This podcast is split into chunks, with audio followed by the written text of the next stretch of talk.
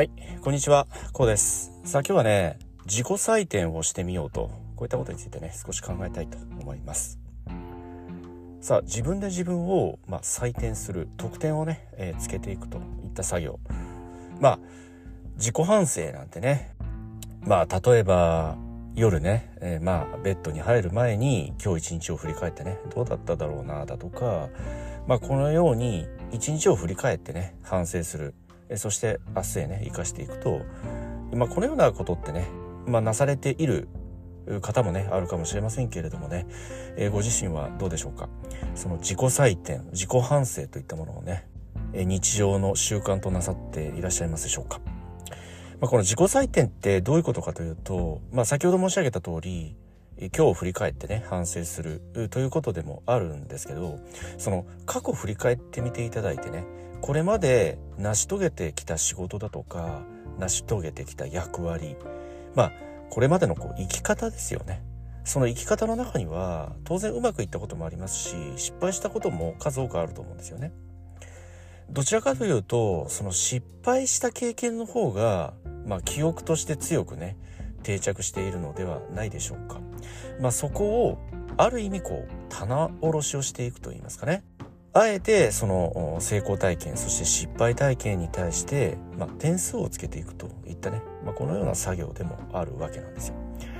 まあ、これ何が目的かというとその得点をつけてみていただいてねえそしてトータルを出していただくことでえこれまでの、まあ、いわゆるその収支ですよね得点の収支がプラスであるのかマイナスであるのかということをね今一度まあ非常にこう対局の目でもってね見ていただくと、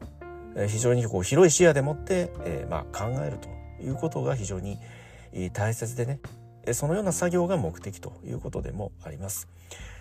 まあ僕もそうなんですけどその失敗した経験って未だにやっぱり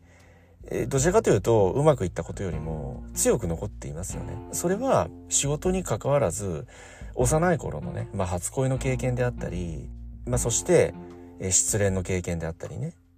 まあ、例えば友達と大喧嘩をしただとかね。えーそして絶交してしまっただとか。えーこのような今思えばね非常に、まあ、些細で、えーとてもまあ起こるべくして起きたことではあるんだけどあの時なぜあのようにできなかったのかなだとかこうしてればよかったなだとかそのような後悔だとか数多く出てくると思うんですよね。まあ、それを、まあ、あえてね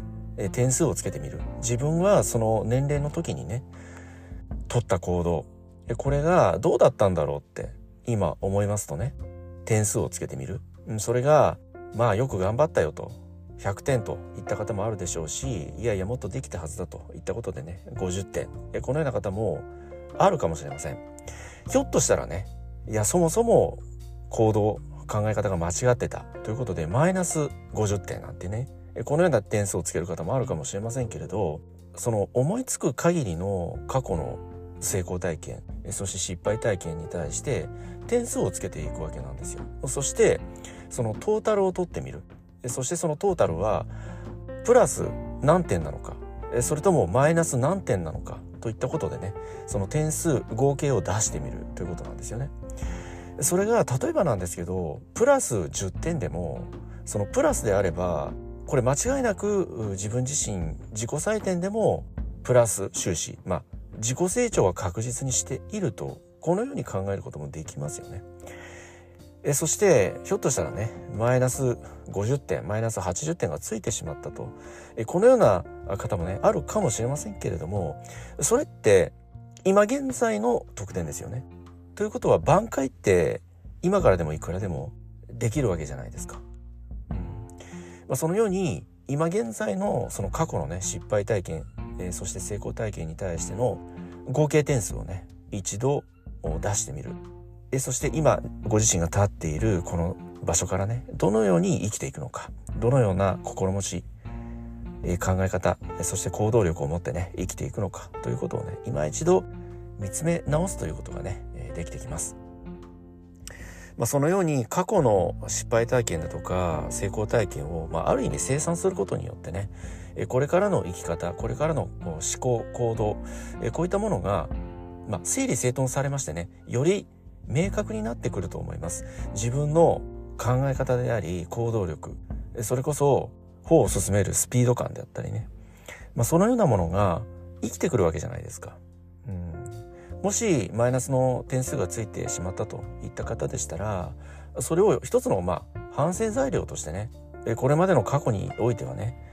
このような行動力このような歩を進めるスピード感ではねうまくいかなかったのであればね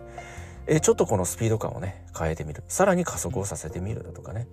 そして考え方もそうですよね。今までは A という選択をしてきたけれども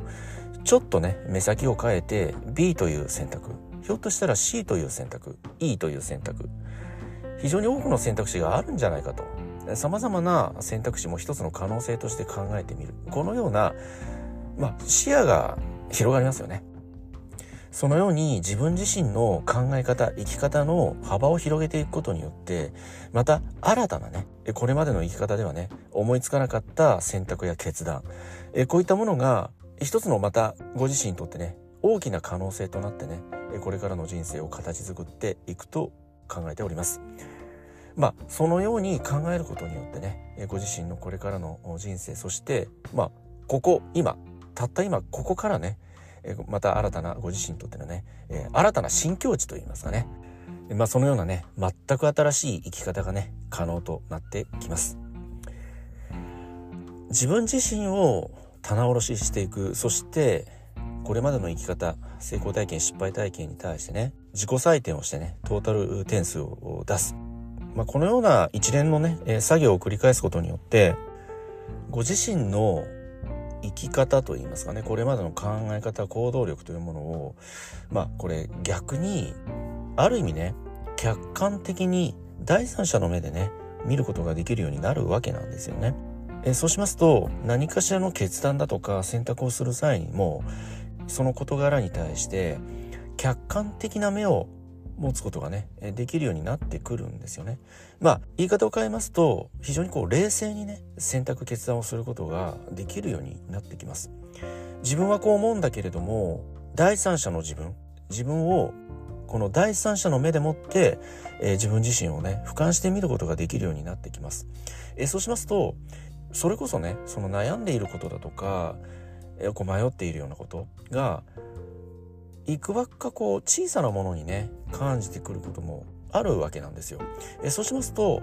非常になんだ大したことないなとある意味ではもう冷静にね淡々と選択決断というものをね、えしていくことがね可能になってきます。それは別の言い方をしますとこれまでの生き方自分自身がこれまで取ってきた行動ですとか選択こういったものを、まあ、ある意味ではね尊重するとそれでいいんだよと、そのままで良かったんだよと肯定をしてあげる。大いに自分自身でね、自分を褒めてあげると、評価をしてあげると。それが得点がね、先ほど申し上げた通り、得点が何点であったとしても、それまでの生き方、これまで生きてきた自分自身を大いに褒めてあげる、抱きしめてあげる、拍手喝采を浴びせてあげるといったところにね、これからの生き方、ご自身を愛し、そして未来へ向かってね、新たにね、生まれ変わったかのような自分自身でね、また新しい可能性に向かってね、え、自分自身の人生が、